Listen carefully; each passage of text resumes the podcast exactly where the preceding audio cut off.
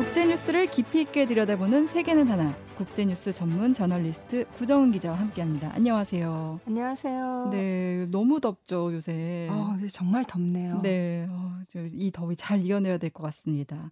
이번 주 인도네시아 대통령이 일본을 방문했다고요? 인도네시아의 조코위 대통령이 이십칠일 일본을 찾아갔습니다. 네. 그래서 기시다 후미오 일본 총리하고 회담을 했는데요. 네. 기시다 총리가 회담 뒤에 뭐라고 말했냐면 음. 인도네시아는 우리와 근본적인 가치를 공유하고 있는 전략적 파트너다. 네. 이거 회담 분위기 좋았을 때 항상 이런 말들 나오잖아요. 네, 네, 네. 여러 종류의 경제에 관련된 약속들을 맺은 것 같습니다. 음. 그러니까 두 나라 무역만 놓고 보면은 네. 이천이십년 기준으로 인도네시아가 훨씬 흑자예요. 오. 근데 인도네시아가 이번에 그 과일 수출, 네. 주로 그런 것들 더 늘리려고 어떤 일본 시장에 좀 더 좀 쉽게 접근할 수 있게 지원해달라 이렇게 요청을 했다고 합니다. 어, 근데 이런 경제적 지원 외에 다음 달 인도네시아에서 열리는 군사훈련에도 일본이 참가한다고요. 기시다 총리가 조코위 대통령하고 회담한 다음에 공식 발표를 했는데요. 네. 팔월 일일부터 인도네시아에서 가루다 실드 연합 군사훈련이라는 음. 게 실시돼요. 네. 근데 여기에 일본 자위대도 참여한다라고 네. 발표를 했습니다. 어. 지금 이 훈련에 네. 자위대가 참여하는 건 처음이지만 네. 그러니까 두 나라의 협력은 계속 조금씩 늘어나고 있었습니다. 어. 근데 예를 들면 뭐 기시다 총리가 먼저 올 네. 초에 인도네시아를 방문을 했었고 음. 이번에 조코위 대통령이 답방을 한 거고 음. 이것이 이제 합동 군사훈련 참가로까지 음. 이어진 거죠. 근데 거기엔 또 뭐 미국의 뜻도 있었을 거고요. 아, 언뜻 들었을 땐 일본이 인도네시아에 공을 들이는 느낌도 나고 이유가 있는 건가요? 인도네시아 자체 공을 들인다라고도 뭐 할 수는 있겠지만 네. 어떤 미국이 얘기하는 이제 중국에 맞선 어떤 음. 견제, 이 동맹 네. 이런 것에서 네. 인도네시아는 사실 뭐 어느 한쪽에 딱 굳어진 입장 아니지만 음. 그중에 끌어들이고 또 음. 일본도 나름 아시아 안보 지형도에서 좀 네. 자기네 행보를 넓히려는 음. 그런 걸로 봐야 될 것 같아요. 음. 근데 사실 안 그래도 일본이 요새 평화법 개정한다고 해서 불안한데 이게 예. 군사적 움직임을 늘리는 게 우리나라 입장에서 좀 달갑지 않, 않은 것 같아요. 아무래도 우리는 의식을 하지 않을 수가 네. 없죠. 네. 이제 중국을 견제한다는 명분 아래 이제 일본이 어떤 미국을 등에 업고서 그런 평화 체제를 계속해서 좀 벗어나려는 움직임을 보이고 있잖아요. 네. 또 아베 신조 전 총리 사망이 그렇죠. 이제 그런 경향을 더 강화할 것으로 보이고. 네. 예를 들면 그 이십이일 국무회의에서 일본이 방위백서를 의결했는데 네. 여기에 반격 능력이라는 말이 처음으로 명시됐어요. 어, 반격 그러니까, 능력이 뭐예요? 예, 그러니까 북한이나 중국 같은 주변국에 네. 미사일 기지를 직접 타격하는 거라고 생각하시면 될 것 같은데 예전에는 어. 그냥 뭐 적 기지 공격 능력 이런 식으로 좀 모호하게 표현을 했는데 이번에는 네. 반격 능력이라고 명시를 해서 기술했다는 점을 이제 한국에서도 주목을 하고 있거든요. 어. 그러니까 그동안에는 이제 한마디로 일본은 공격이 아니라 방어만 한다. 음. 일본에서 이제 암묵적으로 허용된 것이 그거였잖아요. 네네. 그래서 만약에 가상의 적국에서 미사일로 공격을 하면은 공격 오는 미사일을 요격은 할 수 있는데 네. 기지를 타격하는 건 훨씬 더 문제가 다르죠. 어. 예, 근데 본격적인 전투 행위에 가깝다고 봐야겠죠. 어. 근데 이번 방위백서 내용을 보면은 네. 어, 타국의 미사일 공격이 오면 요격하는 것만으로 국민을 지킬 수 있느냐 하는 문제가 있다. 음. 모든 선택지를 검토하고 있다라고 어. 명시를 했고 이건 사실 기시다 총리가 오월 달에 네. 그 미일 정상회담 뒤에 기자회견에서 이런 말을 했던 어. 건데.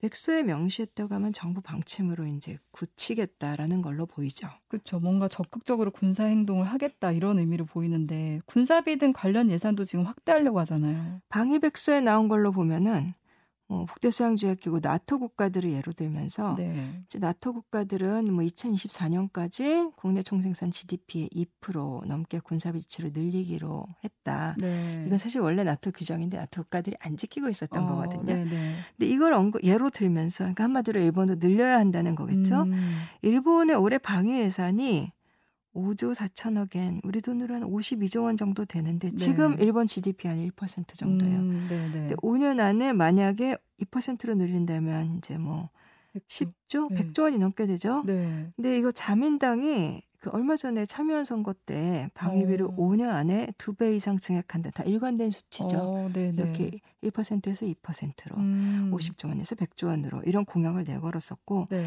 실제로 내년 방위비를 크게 늘릴 것 같습니다. 아. 집권자민당의 그 모태기 간사장이 네.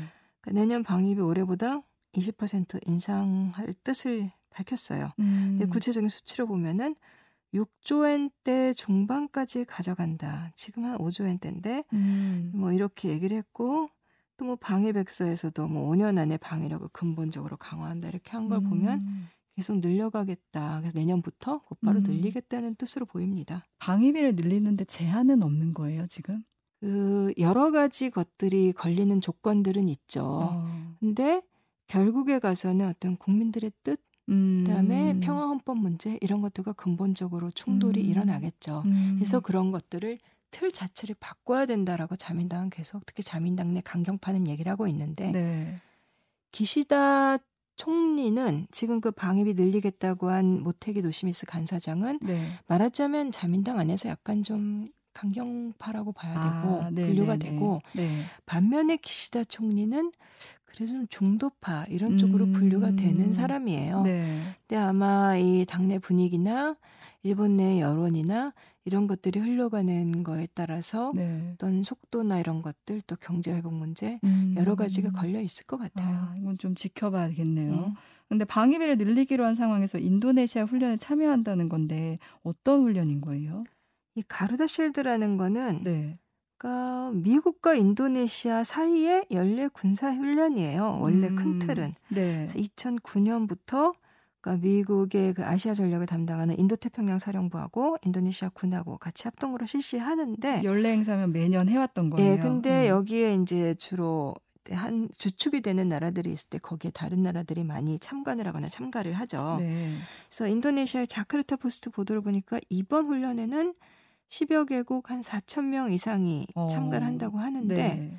이게 인도네시아의 그 수마트라하고 그 칼리만탄, 보르네오 섬 일대에서 전개가 됩니다. 네. 근데 미국과 인도네시아가 기본이지만 뭐 호주, 영국 같은 나라도 참가하고 네. 또 사실 한국도 참여를 해요. 어. 한국은 거의 모든 군사훈련에서 사실 빠지지 않는 나라인데 아, 예. 네. 이제 거기에 일본까지 끼게 된 거고 음. 이제 범위와 규모가 예년보다 상당히 커지는 거죠. 네. 그리고 또 뭐 프랑스, 인도, 말레이시아 등등 여덟 개 나라는 또 옵저버로 참관을 한다고 합니다. 어, 네. 그래서 미국은 이 훈련을 이렇게 키운 것에 크게 의미를 부여를 하고 있어요. 네. 그러니까 뭐 마크밀리 미군 합참의장이 인도네시아군 사령관하고 최근에 공동 기자회견을 했고 네. 또 미군의 경우 예전에는 육군만 가는데 이번에는 뭐 공군, 해군, 특수부대까지 참여를 한다고 합니다. 음, 그러니까 훈련을 확대하고 이런 게 다 중국을 겨냥한 건가요? 결국은 그런 거겠죠. 음. 이제 훈련 지역이 그 수마트라와 보르네오 일대라고 하는데 네. 남중국해예요. 중국의 입장에서 보면 어. 뭐 해상 상륙 훈련도 하고 네. 하는데 미국이 인도네시아를 비롯해서 아시아 국가들하고 군사훈련을 많이 늘리고 있는 게 결국 다 중국을 겨냥한 거잖아요. 네. 일본은 거기에 적극 부응을 하고 있고 네. 그러다가 이번에 가루다 실드까지 가게 된 거죠. 음, 근데 제가 좀 의외라고 생각한 게 뭔가 이제 인도네시아도 그렇고 중국이랑 척을지는 인상인데 이번에 조코위 대통령이 일본에 가기 직전에 또 중국에 또 들렸다고 해요. 그래서 요즘 인도네시아의 행보가 완전 눈길을 끄는데 어. 베이징에 가서 네. 시진핑 중국 국가주석을 만나서 조코위 대통령이 정상회담을 했습니다. 어. 그리고 무역도 늘리고 식량 안보도 협력하자 이렇게 여러 가지 약속을 하고 네. 바로 다음 날 일본에 가서 기시다 총리를 만나고 여러 가지 합동훈련 참가 등등을 발표를 한 거예요. 조코위 대통령 우리나라에도 오셨잖아요. 바쁘시네요. 이제 러시아의 우크라이나 침공으로 이제 세계 질서가 크게 흔들리고 있잖아요. 네. 근데 뭐 많은 분들이 사실 그런 얘기를 하세요. 어떤 세계 질서의 대격변의 시기이냐. 음. 근데 저는 국제 문제를 오랫동안 봐왔지만 글쎄 지금이 대격변이라고 말할 수 있는 시기인가 사실은 잘 모르겠어요. 어. 그럼 예를 들면 우크라이나 전쟁이 이라크전만큼 국제 질서를 흔들 것이냐. 음. 아니요, 뭐 더 크게는. 네. 뭐 세계대전이나 냉전 종식 같은 이제 세계사적인 사건이냐 음. 뭐 그렇게까지 아직은 말할 수는 없겠지만 네. 그럼에도 불구하고 무언가가 곳곳에서 어떤 기존 질서의 균열이 일어나고 있는 것은 음. 분명해 보여요. 네. 그러니까 지금 지난주에 네. 그 바이든 대통령 중동 가고 그다음에 블라디미르 푸틴 러시아 대통령 또 이란과 튀르키예 만난 얘기 지난주에 말씀드렸었는데 네.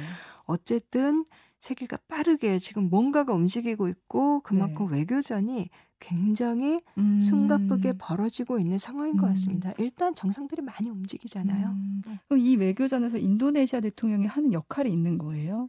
그러니까 튀르키예가 네. 미국과 러시아의 대립 속에서 약간 좀 지렛대 역할하면서 이익을 좀 많이 챙겼죠. 음. 이제 그랬다면 네. 아시아에서는 이제 인도네시아가 네. 중재자로서 이제 광폭 행보를 좀 하고 있습니다. 네. 인도네시아가 이렇게 외교적으로 활발한 움직임을 보인 게 예전에도 전례가 있어요. 예전에도 어. 이제 냉전이 한창일 때. 네.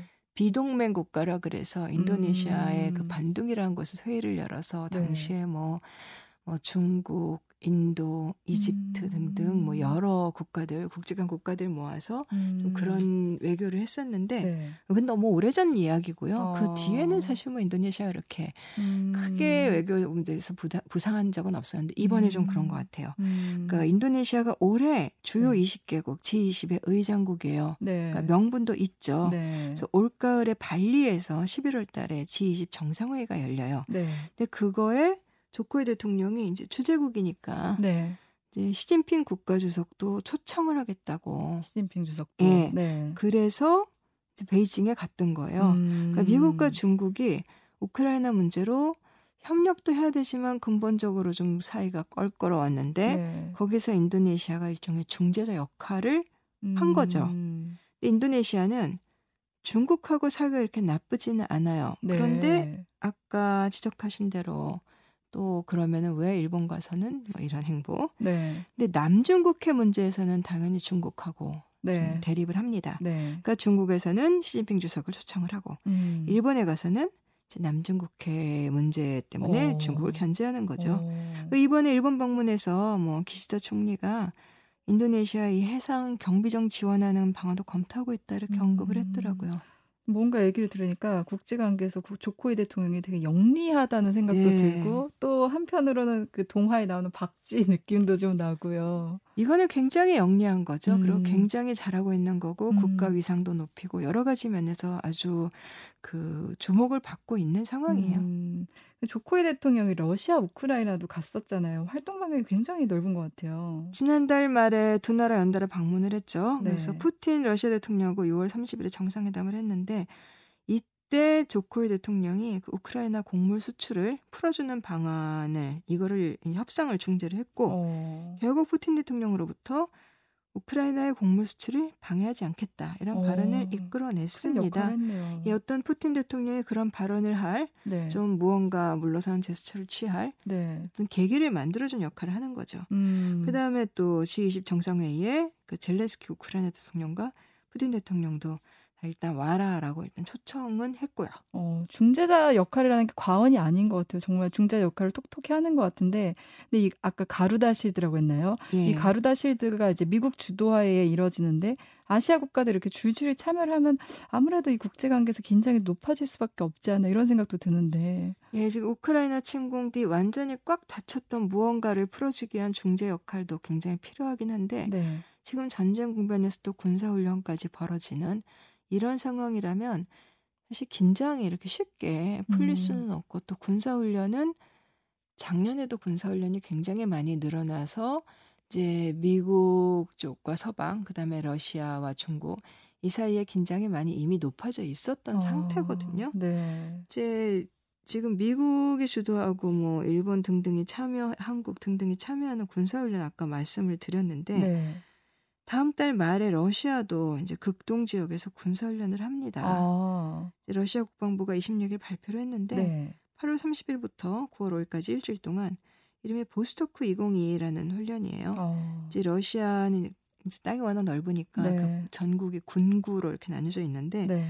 그 중에 이 극동 태평양 담당하는 동부군구 부대들하고 음. 해군의 태평양 함대가 주축이 돼서 할 것 같아요. 네. 뭐 외국군도 참여를 한다고 했는데 어느 나라가 얼마나 보냈는지 뭐 이런 거는 공개를 하지는 않았습니다. 음. 이게 사 년마다 하는 훈련인데 원래 해왔던 거네요, 이것도. 예, 그러니까 네. 이 보스토크라는 게 이 보스토크란 말 자체가 동부란 뜻이라고 하더라고요. 네. 그러니까 사 년마다 한 번 하니까 최근에 한 게 이천십팔 년이었어요. 네. 근데 그때 자료를 찾아보니까 당시에도 나토 쪽에서는 보스토크 이백십팔을 놓고서 그러니까 러시아가 우크라이나 크림반도를 이천십사 년에 강제로 합쳐버린 다음에 군사력을 강화하고 있다. 음. 전쟁 능력을 높이고 있다. 이천십팔 년에도 이미 그렇게 분석을 했는데 네.